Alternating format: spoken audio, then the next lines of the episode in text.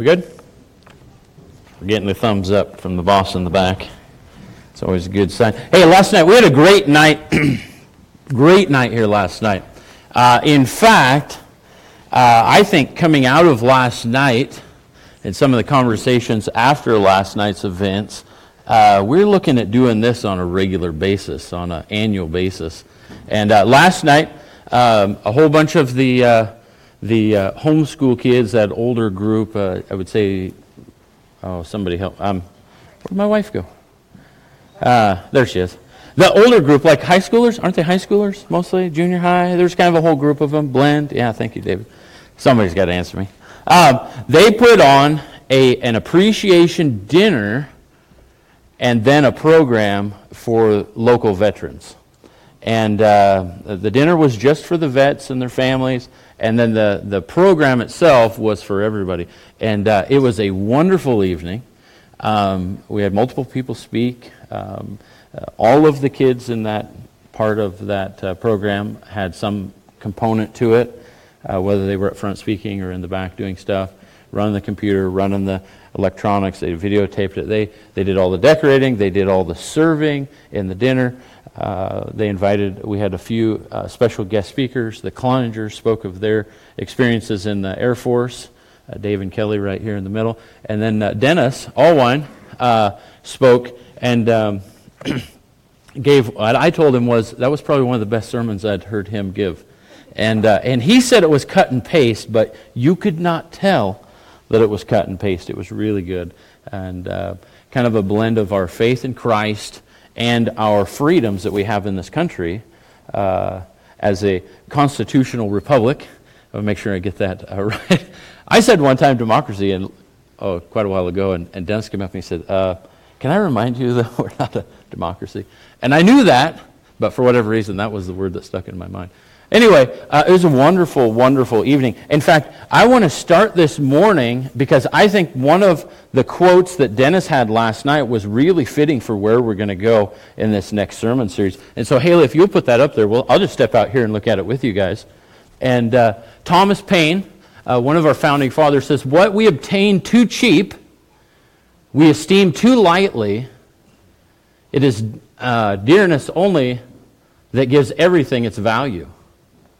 Uh, I talked about last uh, week in the sermon, what is it that God values? Here's a great quote about that. It says, Heaven knows how good uh, to put up a proper price upon its goods. And it would be strange indeed if so celestial an article, now talking about our Constitution, uh, so celestial an article as freedom should not be highly rated. I thought that was a great quote. Uh, indeed, I think we see in our culture that our freedoms are not uh, as highly rated, maybe as they've been in the past. I would say that'd be fair to say. Uh, I think that a lot of times, even in Christianity, we don't have the high value system uh, that uh, God calls us to have. So it's kind of a great quote, I think, that, that kind of blends both between our faith and also our personal freedoms. Um, if you notice something was missing last week in as I got up to speak. I purposely didn't talk much about politics or the election. I'm not opposed to doing that. Um, and I know that there's a lot going on. There's a lot going on today when it comes to Washington State. There's going to be a press conference. I was texted last night about this 11 a.m. press conference where the governor will is going to dole out some more new mandates. And my reply was, maybe a little sarcastic, but I said, So he's not going to be in church, huh? right? So he's not going to be in church, but it's important to dole out, you know, these measures. Um, and I was asked about, you know, in that same conversation, you know, kind of what our response is going to be. And, and uh, I just simply said, uh, in no uncertain terms, I don't believe that we're going to do anything different what we're doing right now. And uh, I will re stress what we've stressed all along is, is that this whole thing is really a matter of, of uh, personal responsibility as much as anything. And that when personal responsibility gets put down low as a priority and, and everything is shoved uh, from the top down governmentally, and that that's, you know, what it all becomes, we're missing a component We're missing a component as a society. We're missing a component as Christ followers. Uh, and so uh, we really believe uh, that it's a, it's a matter of getting past this is actually first and foremost a matter of prayer. One of the things that's been missing through this whole, this whole debacle, this whole almost a year now, or eight, nine months, is um, there's not been the mass call to prayer, to fasting, to seeking God on a wide scale. There's been bits and pieces. Uh, there's been some of the good, you know, Christian leaders that have called out for that, and, and there's been some great things that have happened. But on a wide scale, we see this huge gulf of, of perspective between uh, those who would follow God, those who would seek Christ, those who would uh, obey Him, those who put their trust and faith in Him, and those who put their faith uh, and trust in what the government can do. And so uh, that's kind of it in a nutshell. If you have more questions, uh, I really didn't even talk, plan on talking about this, but um, it seems to be this a social fascination. And uh, I'm really calling us, I think that we're called to have uh, a different focus, really. Uh, and do you ever wonder what heaven's focus is? You ever wonder what heaven gets fascinated about? That's one of the questions that I uh, had Haley put on the board. Like, what is it that heaven, I asked last week, what is it that heaven puts, what is it that God raises up as a high value? What is it that God sees as really, really valuable? And we talked about Luke 15 and, and uh, the lost uh, lamb, the lost coin, and the lost son. And uh, Jesus concluded all of those parables with celebration. And we naturally celebrate the things that we're fascinated with, right? Don't we? Like last night, we honor, uh, we, we um, esteem our veterans and their sacrifice. And so we celebrate, we celebrate them for what they've done. Heaven's the same way.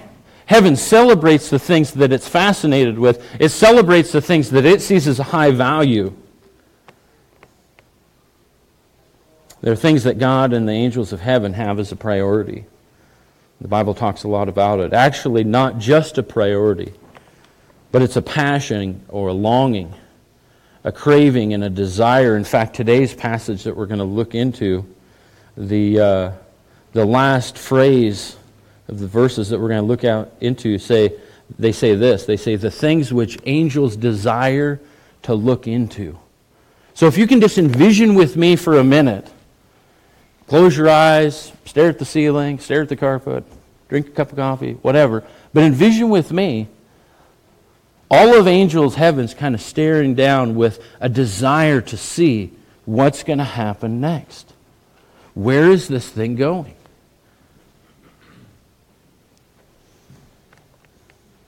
Actually, the word in that passage, the passage we're going to look at today, uh, is not just a desire, but it's really it's the same Greek word, oddly enough, for the word lust or covet, which we think, and rightfully so, can be really bad terms.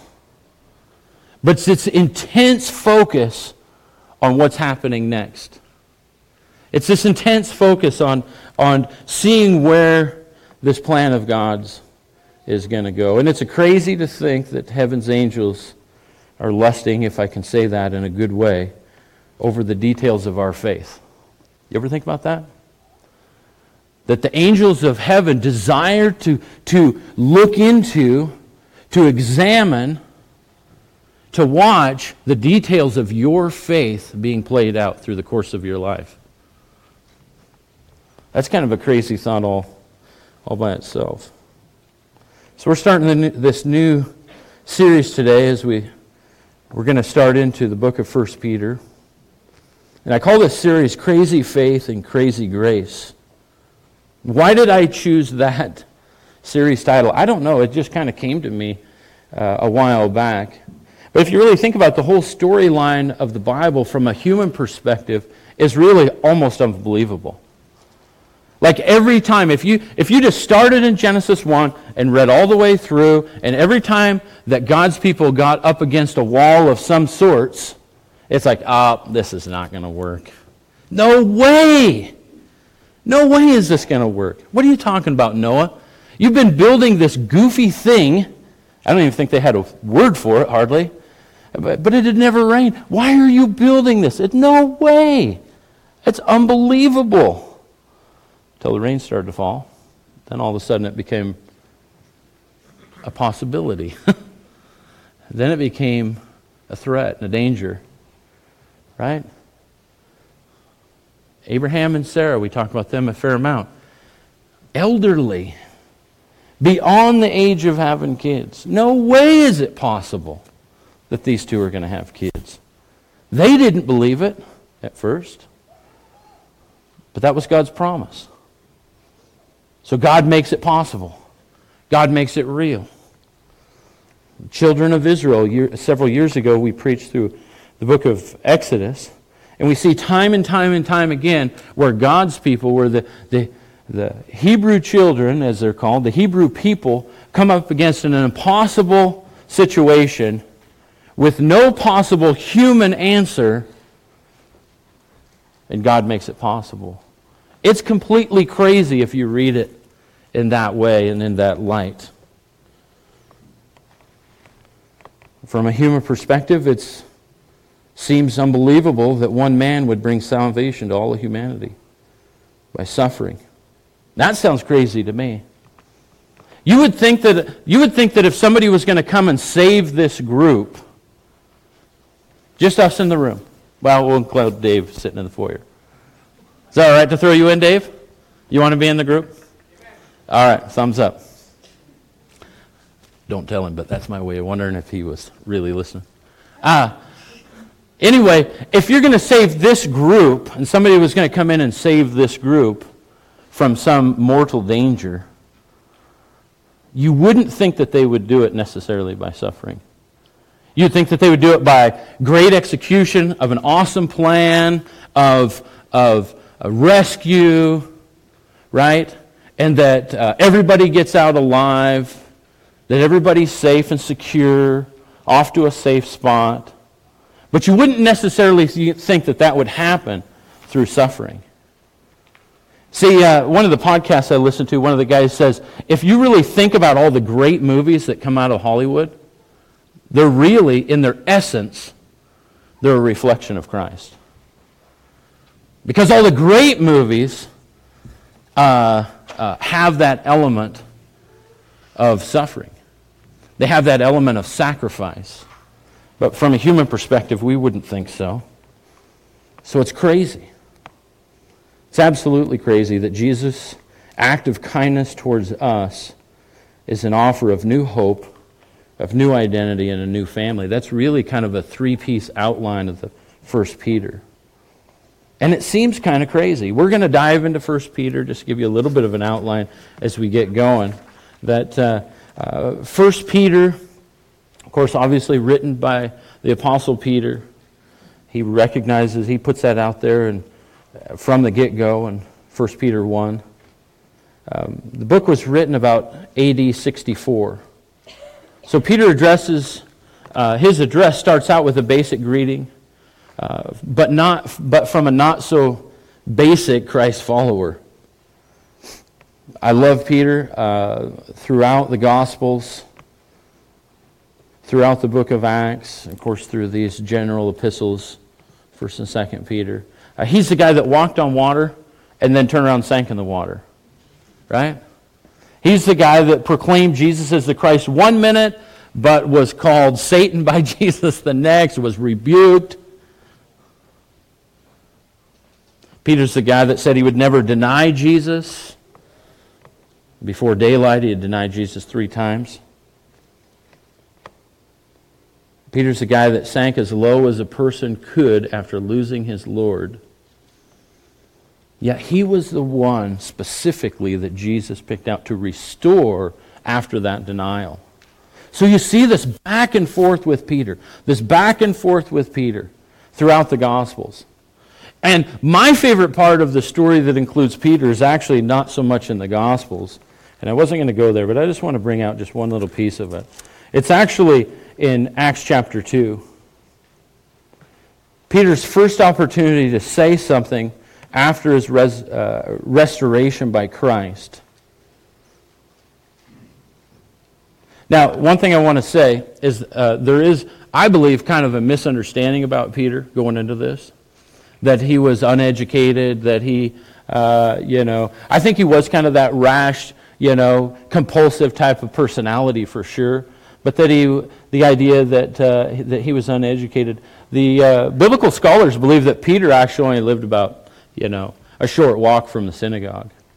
And I think that this passage in Acts chapter 2, where Peter starts talking, reflects how much Peter really did know about the Bible, about the Torah, about the Old Testament. And so he starts in, he starts in in 2 verse 14, and I'll just read just a little, I'll just read some snippets out of it. But Peter, standing up with the eleven, raised his voice. This is in uh, uh, reply uh, to this idea that uh, because the apostles were speaking in tongues and uh, at Pentecost there that somehow they were drunk. And he's raised his voice and said to them, Men of Judea and all who dwell in Jerusalem, let this be known to you, and heed my words. Sounds like a man full of conviction to me.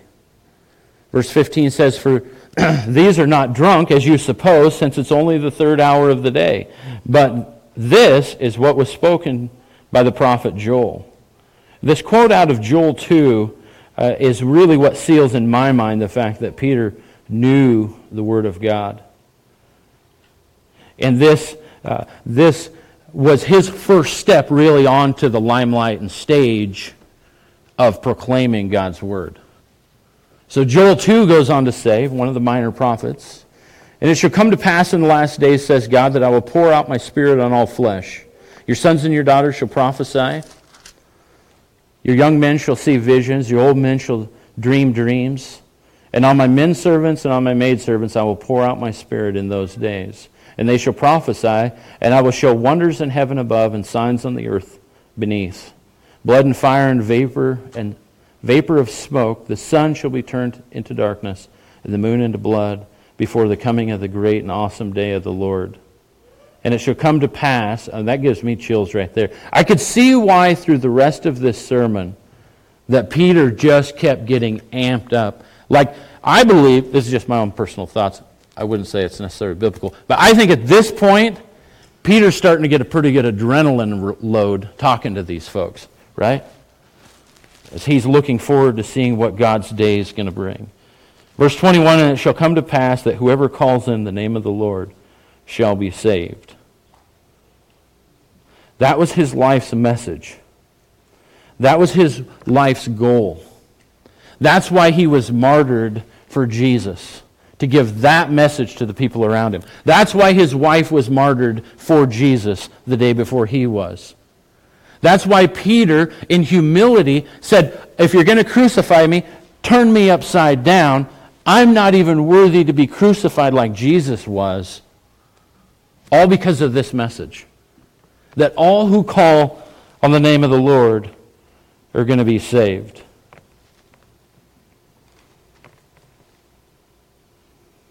He went on to quote uh, uh, from the Psalms.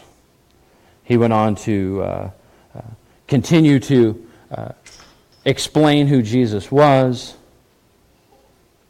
He says in verse 36 Therefore, let all the house of Israel Know assuredly that God has made this Jesus, whom you crucified, both Lord and Christ. He said, You want to know what's going on here at Pentecost? I'll tell you what's going on here at Pentecost. And he just filleted him with this awesome sermon and then said, This is the guy that you killed. This is the guy that sacrificed himself so that people could be saved. Seems almost crazy to me. Verse 37 says, Now when they heard this, they were cut to the heart and said to Peter and the rest of the apostles, Men and brethren, what shall we do? Then Peter said to them, Repent and let every one of you be baptized in the name of Jesus Christ for the remissions of your sins, and you shall receive the gift of the Holy Spirit. That's what was going on. They had received, the apostles had received the Holy Spirit. And there were some awesome things that were going on in that day, for sure. But it's not just like, you know, winning the lotto. It's a response to a call to repent. It's a response to a call to, to uh, see our sin as it really is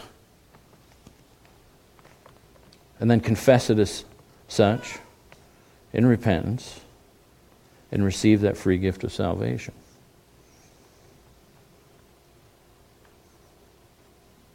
See, Peter, um, I think in his early years of, through the three years of following Christ, that uh, you see this in the Gospels, you know, don't you? You guys really see kind of this back and forth Peter that seems like, he seems like really inconsistent in a lot of ways. I read those, some of those back and forth inconsistencies.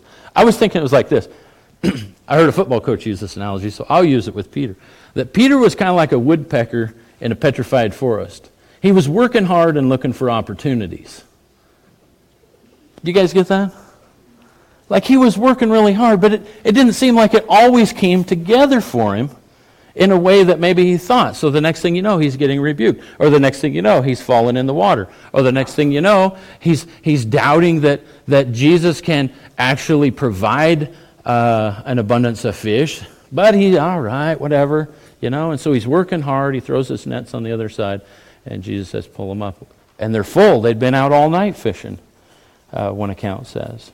You know? And nothing. Nothing. That's why I call it fishing and not catching. Jesus isn't into fishing. Jesus is into catching. Peter was into fishing, and it didn't pay off a lot of times so much for him. But I think once you get to this passage in the book of Acts, once you see Peter restored in his relationship to the resurrected Lord, and as he walks forward, as he walks forward, it's fair to say this that uh, he too was a changed man. He was a changed guy. So, three decades later, three decades later, he writes this book, First Peter. So, everybody turn there, First Peter. Of course, First Peter 1, it's, he self identifies himself as the author. Actually, he had a fellow named Silvanus take down the, uh, do the notation. But he dictated this letter to Silvanus, and he says, Peter, an apostle of Jesus Christ. It's very common in those days as you write a letter. Uh, if I was writing a letter to, to Tim back here, I would say, Dear Tim. But in those days, you identify who you are first, not who you're writing the letter to. So he says, Peter, an apostle of Jesus Christ.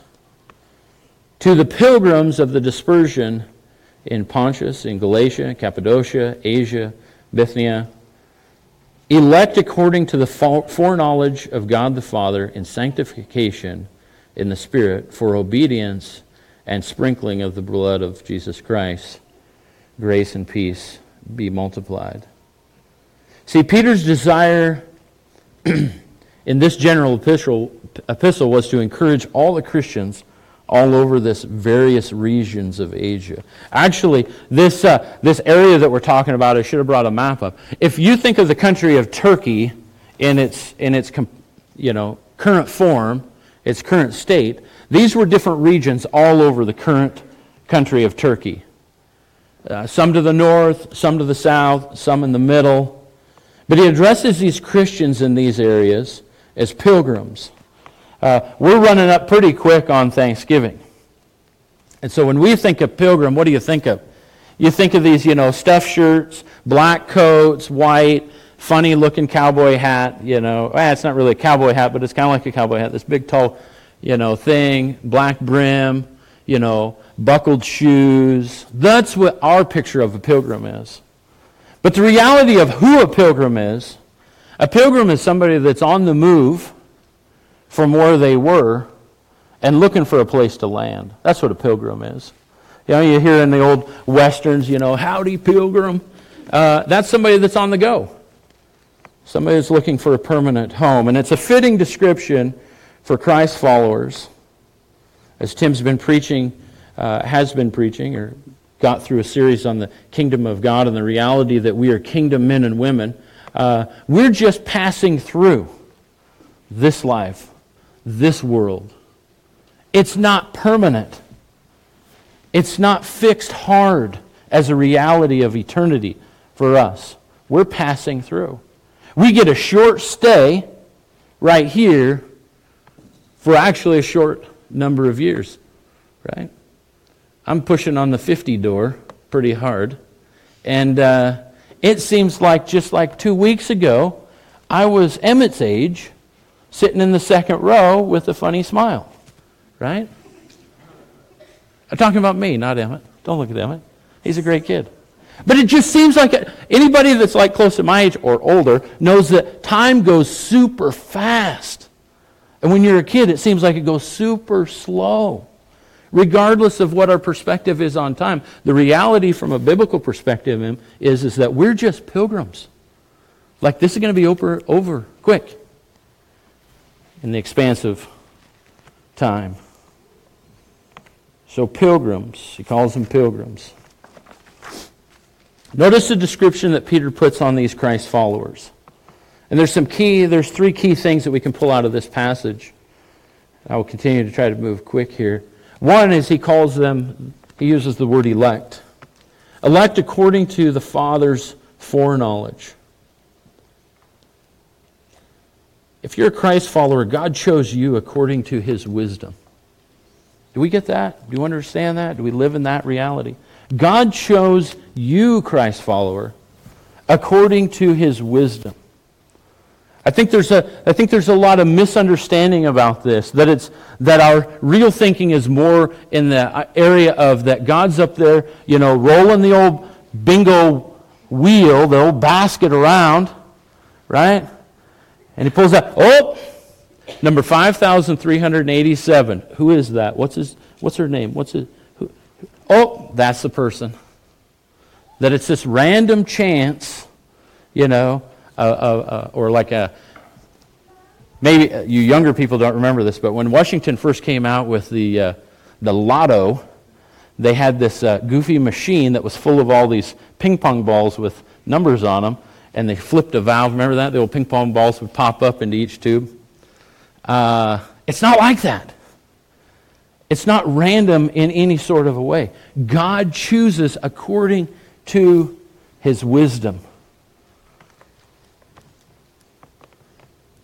So elect according to the foreknowledge of God, in sanctification of the Spirit. Another big Bible word that simply means to be set apart. Sanctification means to be set apart. So we're set apart of the Spirit, that the Holy Spirit's interaction throughout the course of our lives, just like Peter, that interaction changes us. It changes us. So we say here from time to time that, that if you're a Christ follower, you shouldn't be still stuck in the same seat that you were in 20, 30 years ago. That there should be some motion to your faith. That there should be some change of your character. That God's imprint on your life should have a visible, tangible effect on your life. So you're not the same, you're not perfect. I'm not perfect. But I'm not the same person I was at 19. I'll guarantee you that. Right? So there's a, there's a change, there's an effect, there's that setting apart, is what it is. The Holy Spirit's job. He's the helper, the comforter, the guide, the teacher. He points all things to Christ, convicting of, uh, convicting of sin, righteousness, and judgment to come. All of these things should change us. That's the Holy Spirit's job to not leave you how you were, but change you into who God wants you to be.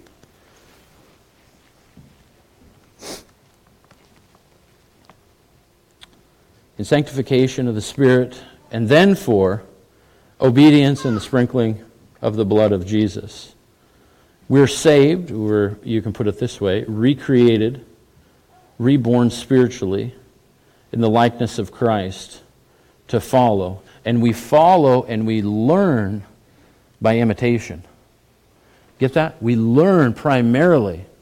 Babies learn by imitating, right? So if mom's got the baby on the counter saying, Mama, can you say Mama, please? And the baby's in infinite wisdom from heaven says, Dad, Dad. Everybody's had this experience, right? Oh, say Mama. Say Mama. Dad, Dad. Uh, back to bed, right? I'm just kidding. But we learn, we learn primarily, and, and from the very beginning, we learn through imitation.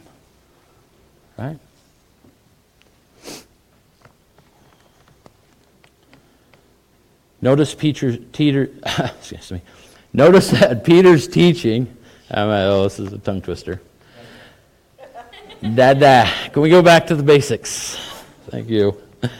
Notice that Peter's teaching is consistent with the rest of the apostles' teaching. This is a great aspect of the Word of God, that there is 100% consistency from a variety of perspectives. Notice his consistency in how he writes.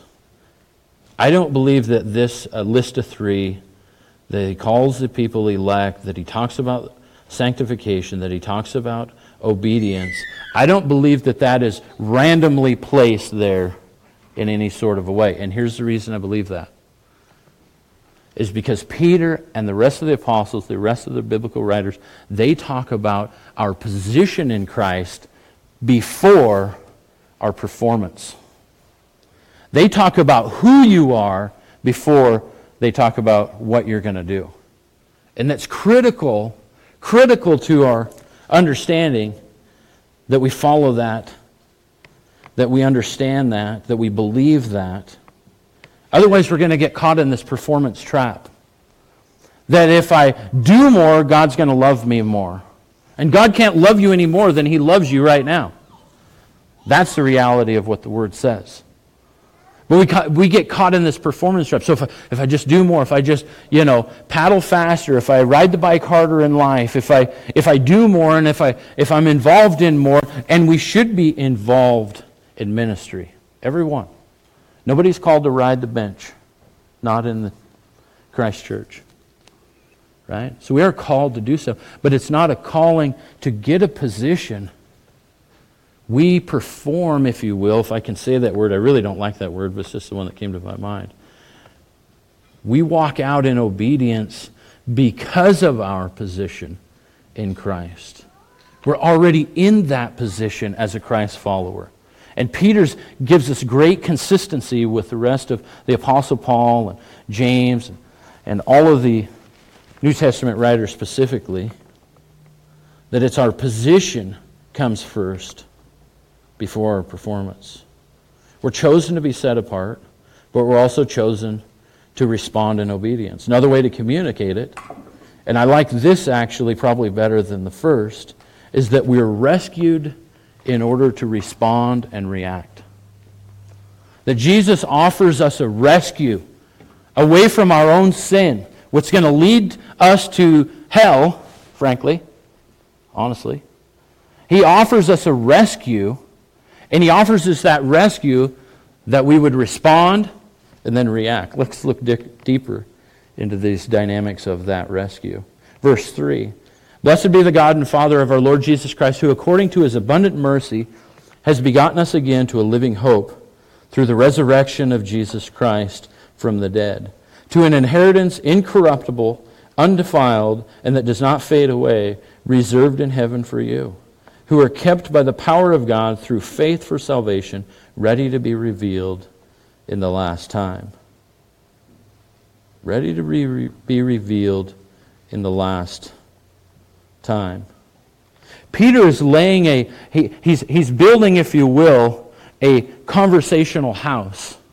In chapter 1, in this part of chapter 1, he's really, he's really laying the, the concrete foundation of these people's faith, reminding them of these are the truths, these are the, the basics of your salvation, of my salvation, of our salvation. These are the basics that we have to know, that we have to have nailed down, that we have to understand.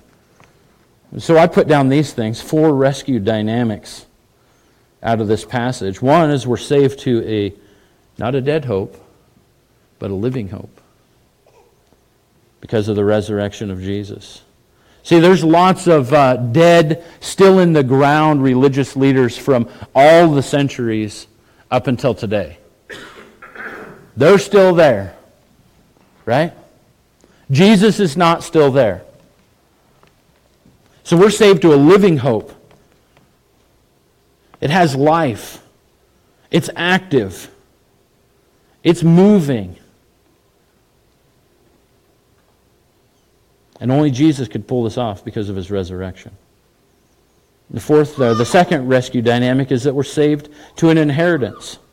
Now, that inheritance is described in these ways an inheritance that's incorruptible, incorruptible, undefiled, it won't fade, and it's reserved in heaven.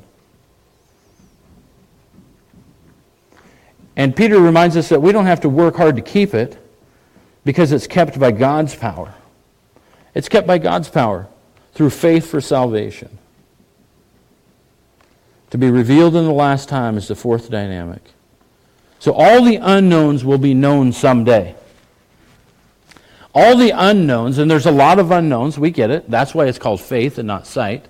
Right? If we could see all that God is doing in our lives, if we could see into tomorrow and the next day and next week and next month and what all of it it'd be great. Wouldn't it be easy to plan?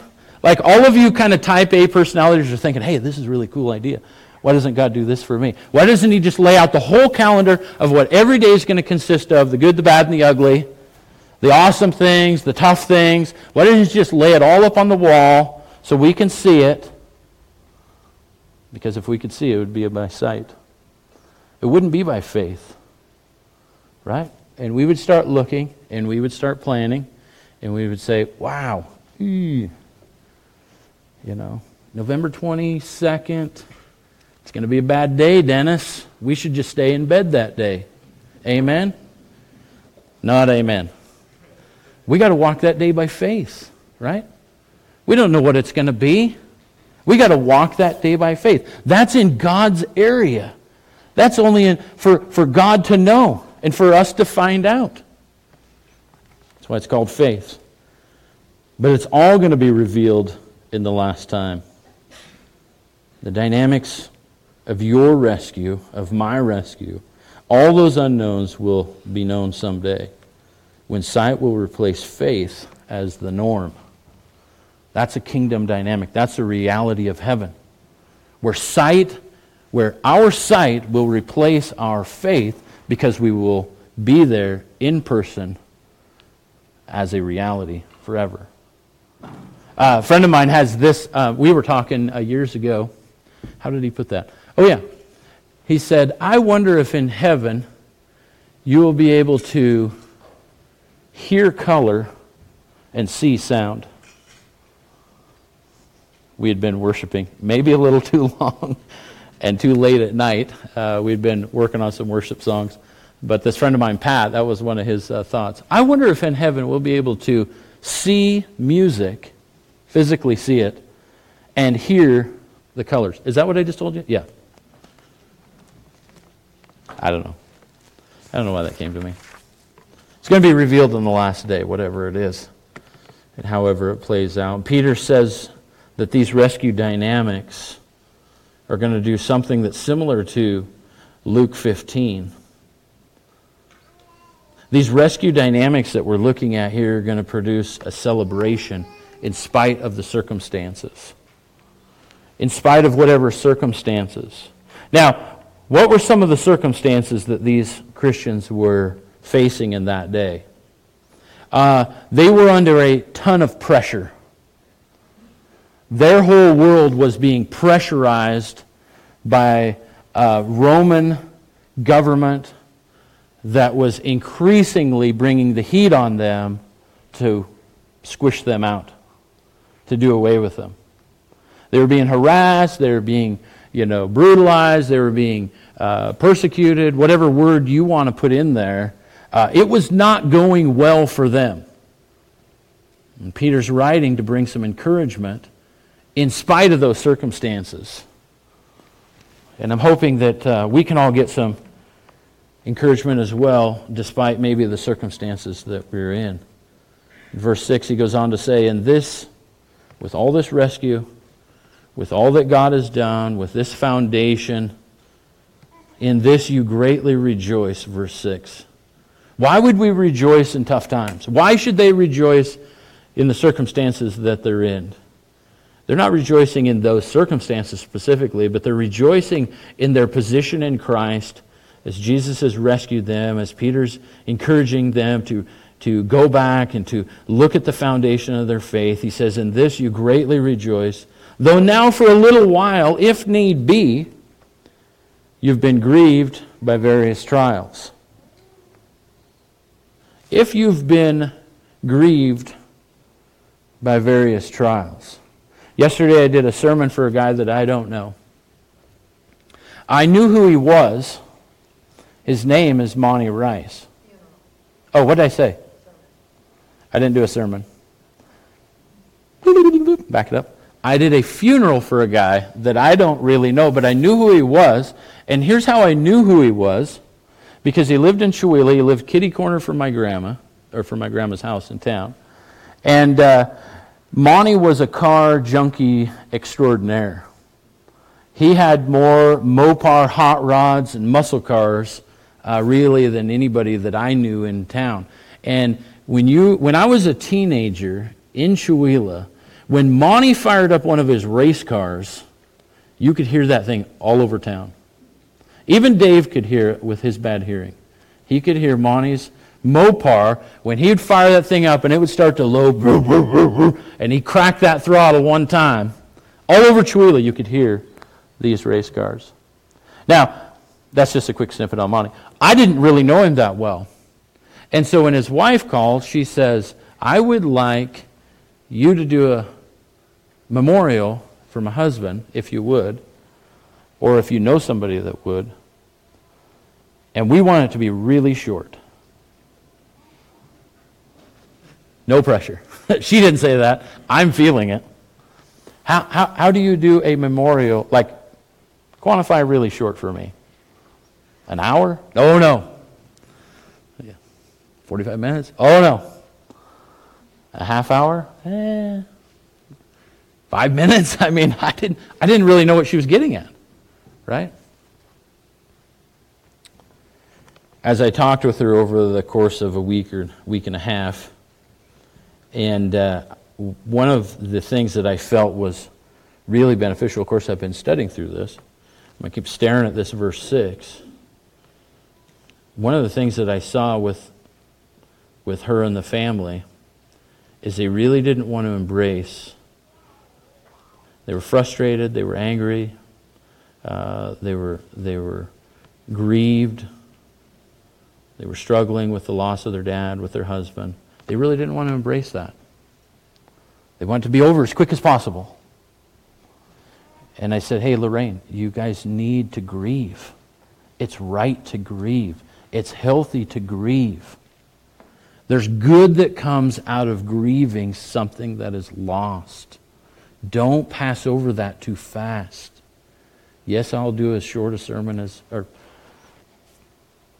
memorial as I can. But don't miss the importance of grieving somebody that's lost, right? They're not, in her words, we're not a religious family. There's an important piece. And I think in our culture, and we've talked about this, we've talked about it for the last quite a few years, really, that when it comes to grieving, when it comes to trials and tribulations, as a we as Christ followers must resist. Get these words. We as Christ followers must resist the cultural's, the, our culture's method of dealing with hard things.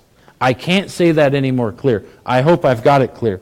We must resist the pattern that our culture sets out for dealing with hard things. What are our, what, how does our culture deal with hard things? Well, we try to medicate it with booze and drugs and porn. We try to out eat it. We try to out sleep it. We try to out uh, TV it. If we just watch TV, hey, I like to zone out in front of the TV as much as anybody. I get it. We cannot use a cultural method to deal with a situation that God is intending to lead us through and allowing us to walk through. We must not. We have to look different than our culture. And so I'm kind of throwing out there, I'm kind of throwing out the gauntlet a little bit for us as a church to reconsider and to push back against the temptation in these areas because we're all tempted in many ways, the Bible says. So we all have that spot we like to go to when something hard happens. I like to just go get my tractor and forget it doesn't exist. I can't always do that. I do need to get in the tractor to do some work to make some money. I get that. But it can't be an escape. We like to take all kinds of escape routes away from the things that are hard that God is allowing us to walk through, these various trials that we need to, and it's good sometimes to grieve through because that grief presses us into comfort, and God wants to be our comfort. Amen? You guys with me? Everybody there? So you've been grieved by various trials, and the genuineness, that the genuineness of your faith, being much more precious than gold, that perishes though it's tested by fire, I'm in verse 7 if you're wondering, may be found to the praise, honor, and glory at the revelation of Jesus Christ, whom having not seen you love, though now you do not see him, yet believing, you rejoice with joy inexpressible and full of glory receiving the end of your faith, the salvation of your souls.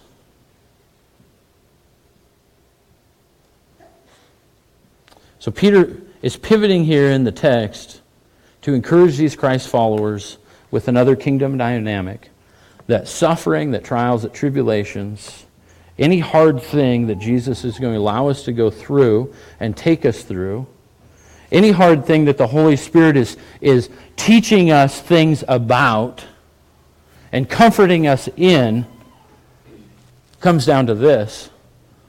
Seems crazy. It really seems crazy to our culture that that thing for the Christian is good. Those things for the Christian are good. Why is it good? Because in God's eyes, our faith is valuable. It's a cherished prize.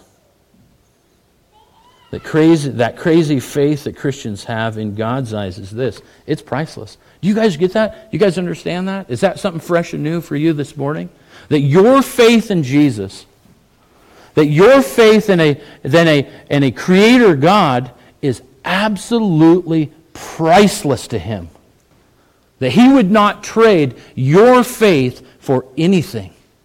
It's priceless to him, valuable, it's cherished. But it's going to be tested, it'll be tried. As he says here in verse 7, it's going to be tested by fire. It's going to be heated up. You guys get it? A forge, get your mind on a forge. If you remember the last series, the Stronger series, I intentionally had Michaela get the, uh, the picture of hot iron being pounded on on an anvil. It was kind of the backdrop for every uh, kind of opening picture of the, each sermon that we had. Your faith, my faith, is going to be heated up for a specific reason. It's not because God is mean. That's what our culture would have you believe. That's what your, our culture would, well, God's a mean God. So he's going to punish you. He's going to tear you from limb to limb. He's coming after you. He's going to bring fire and brimstone down on you because he's mean. No, he's just and he's loving. 100% of both. Perfect blend of both. Two reasons that this crazy faith that you have in Jesus is going to be tested, tried, and heated up. Because God wants to know how real it is. That's what verse 7 says that the genuineness of your faith, don't forget that part, the genuineness, how real it is, the genuineness of your faith being much more precious than gold that perishes, though it's tested, He's not talking about gold anymore. He's talking about our faith. Though it's tested, may be found. On and on and on. Two reasons. God wants to know how genuine your faith is. He wants to grow you in that. And He has good things to teach us in those tough times. And Peter was encouraging this group that was under a lot of cultural pressure to stop what they were doing, to give up on their faith, to give up on their meeting, to give up on encouraging one another, to give up on what they believed was true and right and holy, to give up on, on uh, all that Jesus was recreating them to be. Culture wants them to give it all up and as Tim said a couple weeks ago, give their allegiance to Caesar. Give their allegiance to the emperor. Bow the knee to the cultural king who happened to kind of rotate every few years because they were so insane and so crazy, so wicked and ungodly that they just kind of kept taking one another out and murder and hate and all kinds of evil. So there's just kind of this rotation, so to speak. That's what our culture wants us to do. That's what the enemy of your souls, the devil, would want you to do. Back out on the faith that you have in Christ and embrace the culture's idea of faith which currently is not much more than a uh, meme on social media or a cutesy little plaque that hangs at Walmart with no substance. That's where our culture is at. No. Peter says, through the inspiration of the Holy Spirit, your faith is going to be cooked to see how good it is, to see how real it is. Are you ready for that? Are you ready for that? Are you ready for your faith? Are, am I ready for that? Am I ready for some pushback? Am I ready for my faith to be put out on the line in that way? I'm ready for that. We have to be ready for that. It's not that God doesn't know how genuine our faith is. I believe it's a revelation for us from Him. Here's where you're really at, Mark. I'm taking you through this tough thing. I'm bringing through you through this fire, not because I don't know how it's going to turn out, because I want you to know where you really are. I've said this for a lot of years.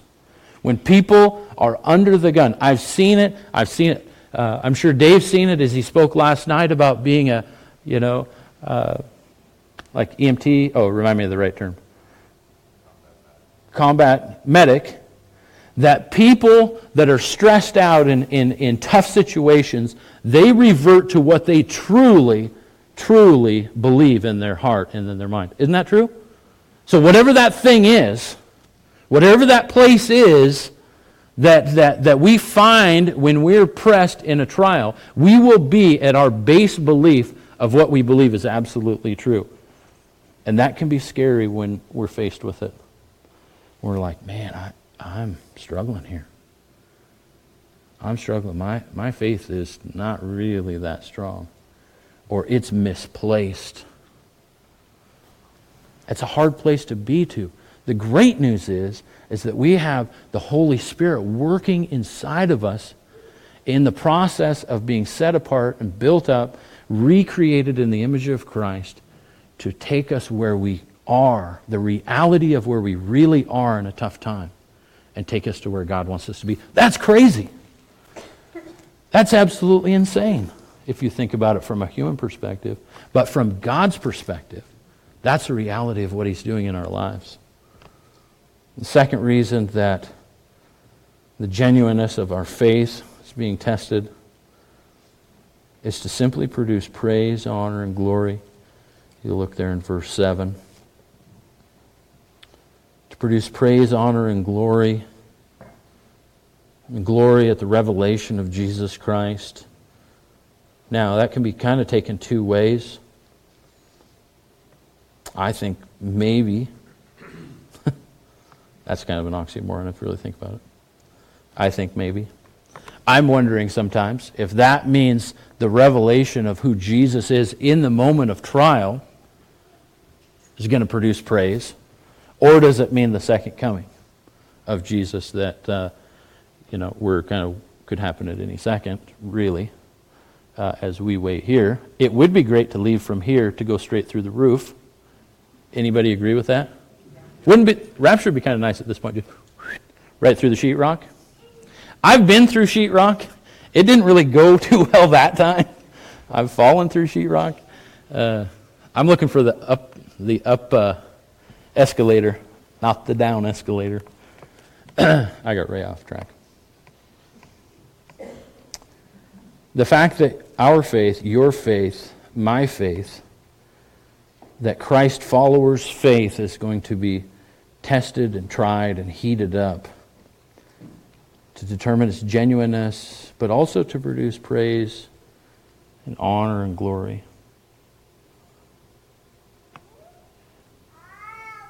We worship.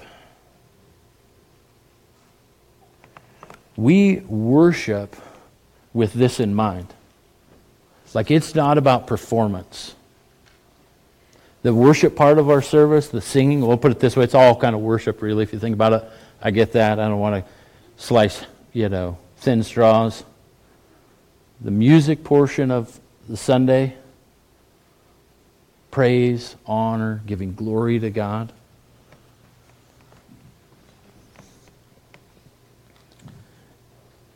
If you uh, consider this, in that moment of singing, in that moment of whether it's an old hymn with this rich theology and message, whether it's a modern, you know, worship song that has a nice flow to it. it, it none, style's not an issue, just so you know. Are we in that point of reflection, in that spot of reflection, where we're seeing, wow, God, look what you have done? I, I can't believe what you've taken me through. I can't believe how you've changed me. I can't believe how you've tried and tested my faith and you continue to grow me to be who you want me to be. That's what really the essence of worship is for. And music gives a format and gives us an opportunity. And I long for all of us to to, in our own walk with the Lord on a regular daily basis and on a Sunday basis, Sunday come and praise and worship, to embrace that in increasing measures. It's not about hitting the right note, and, you know. Uh, I mean, analytically, I can think about the worship service and think of probably a dozen mistakes I made on the drums. That's not the point. Right? That's not the point. The point is, is am, am I using the gifts and talents that God has blessed me with to return that to Him in sacrificial praise and honor and glory, lifting up, you know, praise to Him. Because my faith has been through some tough times. And I go back to that spot and I think about that. Man, God, you're so awesome to take me through that. It's so awesome to be on the other side of that trial. I learned so much, Jesus, when you took me through this hard time.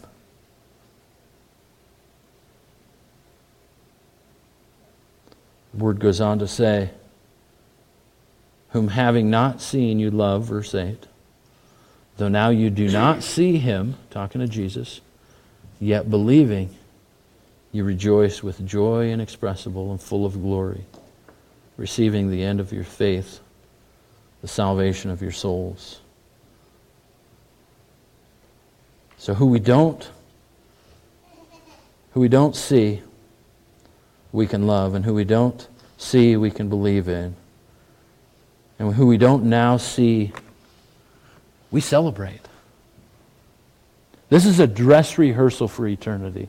I love that phrase. I love that perspective on what this life is about. This is a dress rehearsal. Let's have fun with it right?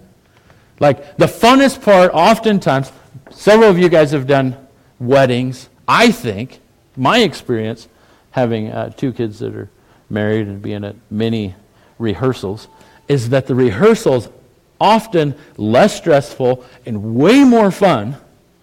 Isn't that true? Haven't we had a lot of fun at these weddings? Uh, I'm getting kind of a, well, maybe. I think it is. I don't know. My twisted mind says the best place to be in a wedding party is the father of the groom. You just have to dress up and look halfway sharp, and your job is accomplished. But uh, uh, this part of life, this season of life, this piece here, this part that we're called to walk in faith as believers, as we follow Christ, we're, we're not seeing him physically. I'll tell you what you can see physically. You can see the result. You should be able to see that result in your own life. You should be able to see that result in other people's lives. You could see that peace, right? Uh, who we don't now see, we believe.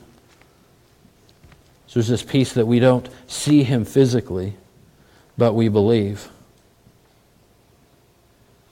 And who we celebrate. He's who we celebrate. Sounds like a crazy faith, but I want to close as the worship team comes on up. It sounds from a human perspective absolutely crazy. Like, who would want to be a part of that? But I'm here to tell you that it is worth it. It's worth it. I'm glad I'm not the kid I was at 19. I'm glad that, that God put the brakes on where I was going and called me into a relationship with Him. I'm glad that I'm not on some of those pathways that I was on, that looking back and say, wow, that could have been really destructive. So we can have joy. It's worth it. I think in our culture, a lot of times there's this pressure to say, just like there was in the first century, there's this cultural pressure to say, ah, is it really worth it? Is it really worth it? Is it really worth giving up all that time, treasure, money? Is it really worth investing in all these other people? Isn't it better to just do your own thing? Seeing in the first century, it's kind of that same message. Are you sure it's worth it? Don't you want to just like renounce it all? Les, wouldn't it be nice to just renounce it all and not, not bow to the knee to the emperor? Shaking his head, no, which is the right answer. Right? No, it's going to be worth it. It's going to be worth it as we walk out this life of faith. Let's all rise and worship the Lord.